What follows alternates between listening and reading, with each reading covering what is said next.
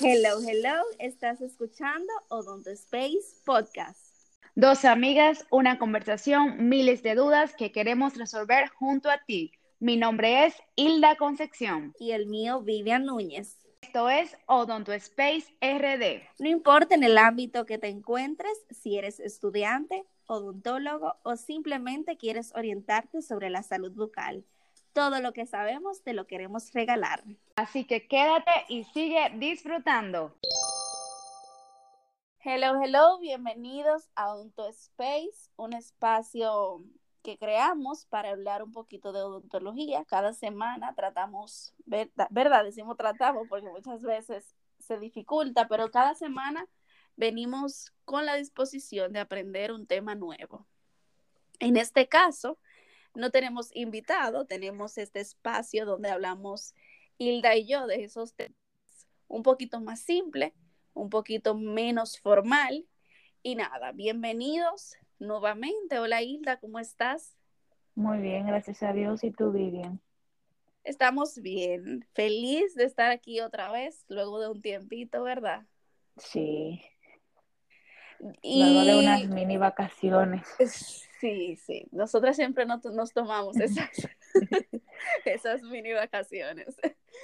Yo creo que si, si, tu, si fuera una empresa hace rato no, nos hubiesen votado porque tomamos como cincuenta vacaciones al año. Pero nada, ¿cuál es el tema que vamos a tratar en, en este episodio? Bueno, en este episodio vamos a estar hablando sobre los ton, tonsilolitos, también llamados cálculos amigdalinos, y también recibe el nombre de caseum, que es un tema que en realidad es muy común pero poco conocido. Sí, yo creo que eso es, he visto muy poco material, o sea, así como se habla de resina, como se hablan de esas enfermedades periodontales, que hay mucho material hasta en, hasta en Instagram y redes sociales, o sea, la gente habla mucho de esos temas, pero este tema ha sido todo lo contrario, Hilda, o sea, no se habla de esto. Sí, na- nadie habla de este tema, pero es bien interesante conocerlo y saber qué son.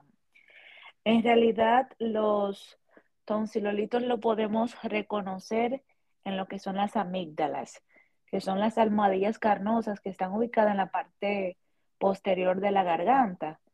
En realidad, este es como un material blanco que se puede ver una persona auto, autodiagnosticado por una misma persona, verse como esa placa blanca pero en bolitas, como en la parte de los hundiditos que tienen las amígdalas.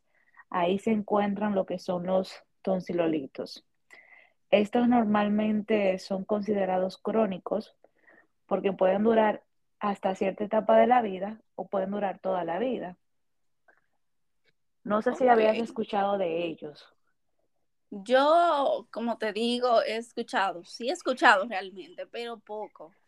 Tengo entendido que la causa es desconocida. O sea, lo que se dice es que las bacterias son las responsables de, de este tipo de, ¿podríamos decirlo patología? Sí, bueno, podríamos llamarlo como un tipo de patología en sí, porque va acompañado muchas veces de una amigdalitis. O sea, se okay. combina mucho amigdalitis, que es la inflamación de las amígdalas, de amígdalas, y también lo que son los tonsilolitos como una consecuencia de las bacterias, porque según entendido, según lo que tengo entendido, los tonsilolitos son como ese residuo bacteriano que se queda ahí, en las amígdalas, en los huequitos de las amígdalas. Y qué bueno que, que tú mencionas esto, porque quizás eh, los síntomas de una amigdalitis eh, puede pasar desapercibido cuando entonces tenemos este tipo de, de patología. O sea, no sé si me entiendes, como la unión de ambas puede los tonsil, tonsilolitos, sí. eso, eso mismo, pasar desapercibido por el tema de que es más común. En este caso, la amigdalitis. O sea, me duele la garganta, lo relacionamos a eso. Esté pasando lo que esté pasando. Por eso es bueno tener eh, autoexamen, uno ver qué, qué está pasando en la cavidad oral porque muchas veces podemos diagnosticarlo nosotros mismos, y cualquier cosa que nosotros entendemos que es normal y algún día vemos algo que está fuera de lo normal, entonces ya es una manera de nosotros autodiagnosticarnos. Entonces es bueno saber que los síntomas de este tipo de patología es esa sensación de tener atascado eh, algo en la garganta. No sé si a ti te ha pasado. Eh, en realidad, yo aprendí de este tema, siéndote honesta, porque yo descubrí que yo tenía esa condición y que me pasaba como en ciertas etapas, porque etapas. yo siempre he sufrido, he sufrido como de amigdalitis, de inflamación de las gargantas, de la garganta digo. Y, y yo me di cuenta, y yo ven acá, pero yo tengo esta condición, ¿qué será? Y comencé a investigar, investigar, investigar, sí. hasta que dije, ven acá, ¿y por qué en odontología nunca me hablaron de este tema? Sí, sí, y que eso es muy común, y la gente lo que lo asocia, bueno, déjame beberme un vaso de agua, porque siento sí. ese, esa sensación de, de tener algo atascado. Y además de eso, está el mal aliento, o sea, muchas veces no asociamos esta, este tipo de, de condición o de patología con ese mal aliento que nos está, nos está sucediendo a nosotros eh, teniendo una buena higiene, un buen cepillado, vamos a decirlo así. Y sí. aparte está el dolor de garganta, la dificultad para tragar y el dolor de oído. Entonces es bueno nosotros conocer estas... estos síntomas, porque podemos confundirlo únicamente con una amigdalitis. Así es, se puede confundir con, con esa patología. Pero yo claro, me preguntaba es... que por qué me salían. Porque tengo buena higiene oral, que es una de, de bueno, es la primera causa de cuando se tiene una mala higiene, puede suceder. Y entonces yo me pregunto por qué me salen. Y dicen que normalmente estos salen porque muchos microorganismos, ya sean víricos o bacterianos o de cualquier tipo de procedencia, estos hacen que, que se acumule estas bacterias ahí en esa zona de las amígdalas para impedir que estos lleguen a otros organ- organismos de tu cuerpo. O sea, dañar otros organismos o órganos de tu cuerpo. Mira cómo funciona el cuerpo, increíble. O sea, es como un filtro, podría decirse. Sí. Y, y, y estas bueno se que... presentan, o sea, la textura normalmente de, de este tipo de condición cuando son extraídos es como un poco durita, por eso es que le dicen cálculo, porque es como calcificado. Sí. Es como cuando hablamos de un cálculo dental, pero este cálculo lo encontramos en la amígdala. Exactamente, y es bueno entender o saber que esto no requiere ningún tipo de tratamiento, ¿verdad? Tengo entendido, o sea, cuando son muy, muy grandes es que son extraídos por algún médico en el área, sí. ¿cierto? Exacto. Entonces yo creo que del tú conocer...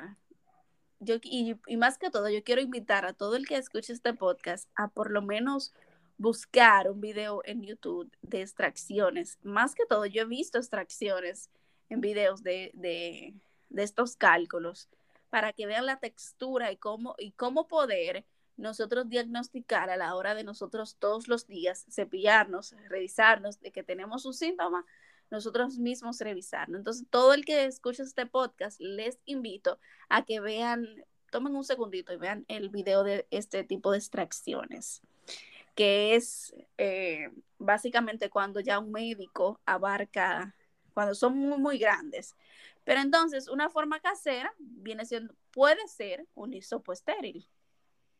A través de la garganta, eh, un sopo estéril que uno pueda tomarse y eliminarlo a través sí. de la garganta. Normalmente se presionan un poquito porque ellos están como, como sí. dentro de los huequitos de las amígdalas. Entonces tú haces una presión bien suave y ellos salen. También con gárgara de, de sal, ¿verdad?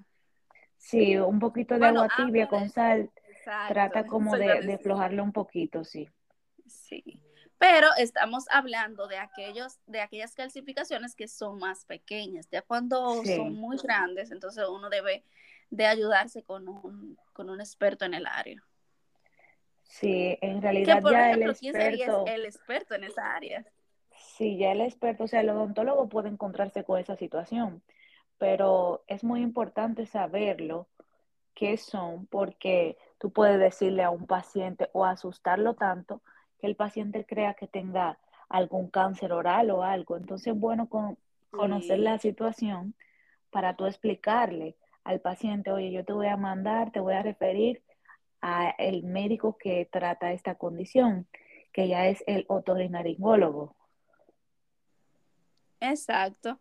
Por ejemplo, bueno, lo, más o menos fue lo que dijiste, o sea, lo puede diagnosticar un odontólogo como un médico general, ¿verdad? Sí. Entonces, de ahí se refiere, no es que el odontólogo, eh, es lo que tengo entendido, no es que el odontólogo lo va a tratar, simplemente lo va a referir, porque es importante este tema dentro de la odontología, porque debemos saber identificar este tipo de, de acciones o de patologías para nosotros poder darle un diagnóstico al paciente adecuado, como tú dijiste, o sea, no alarmar más de la cuenta al paciente.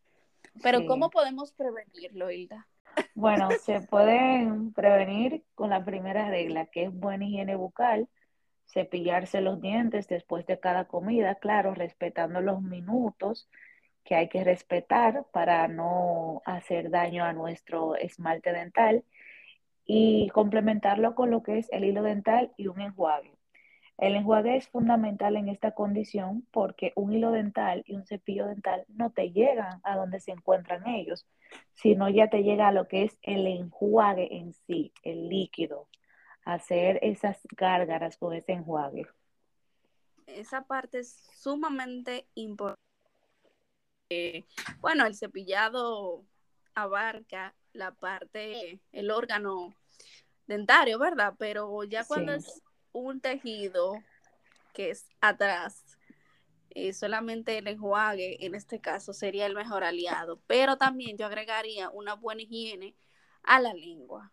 Muchas veces pasa desapercibida o no le damos la importancia que, que esta merita, y, y, y cepillar la lengua yo creo que es primordial, porque esta sí. puede albergar bacterias que favorezcan a lo que es la formación de estos cálculos, o sea, todo lo que nosotros podamos hacer que ayude a nosotros disminuir la carga bacteriana va a ayudar a este tipo de condición. Así es. Yo creo que ha sido eh, un episodio muy provechoso, ¿verdad? Porque es un tema poco conocido, poco hablado dentro de la odontología por el mismo hecho de que ta- tal vez es poco común también.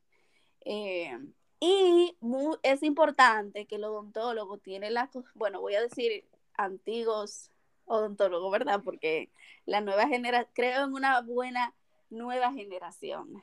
Sí. Eh, ver al paciente como dientes, o sea, nosotros tenemos que ver más allá de, de un tejido duro, tenemos que ver tejido blando, tenemos que ver asimetría del paciente, simetría de la cara, entre otras cosas, actitud del paciente, son muchas cosas. Entonces yo creo que conocer este tipo de condiciones es importante para nosotros poder actuar de una manera profesional. Sí, en definitiva es un tema muy interesante porque aparte de eso aprendemos a identificar problemáticas que nos vamos a encontrar con el día a día. Y, y nada, yo espero que sea de provecho y que si no lo conocían por este podcast hayan aprendido algo nuevo en su vida y en su día a día. Y pues nada, si ah, no tienes ah, más que agregar. No, no, ahora se me ocurre que el que escuche este podcast, por favor, si usted conoce de un otorrino que pueda colaborarnos en algún, me, me interesa la parte de eh, otorrino, para nosotros asociarlo con la odontología, nos encantaría que nos envíe un mensaje del nombre de este doctor para nosotros colaborar y hablar de, de temas específicos sobre otorrino. Y nada, esperamos que sea de bendición este podcast y que sea de provecho. Así que nada, nos vemos en una próxima. Bye, bye.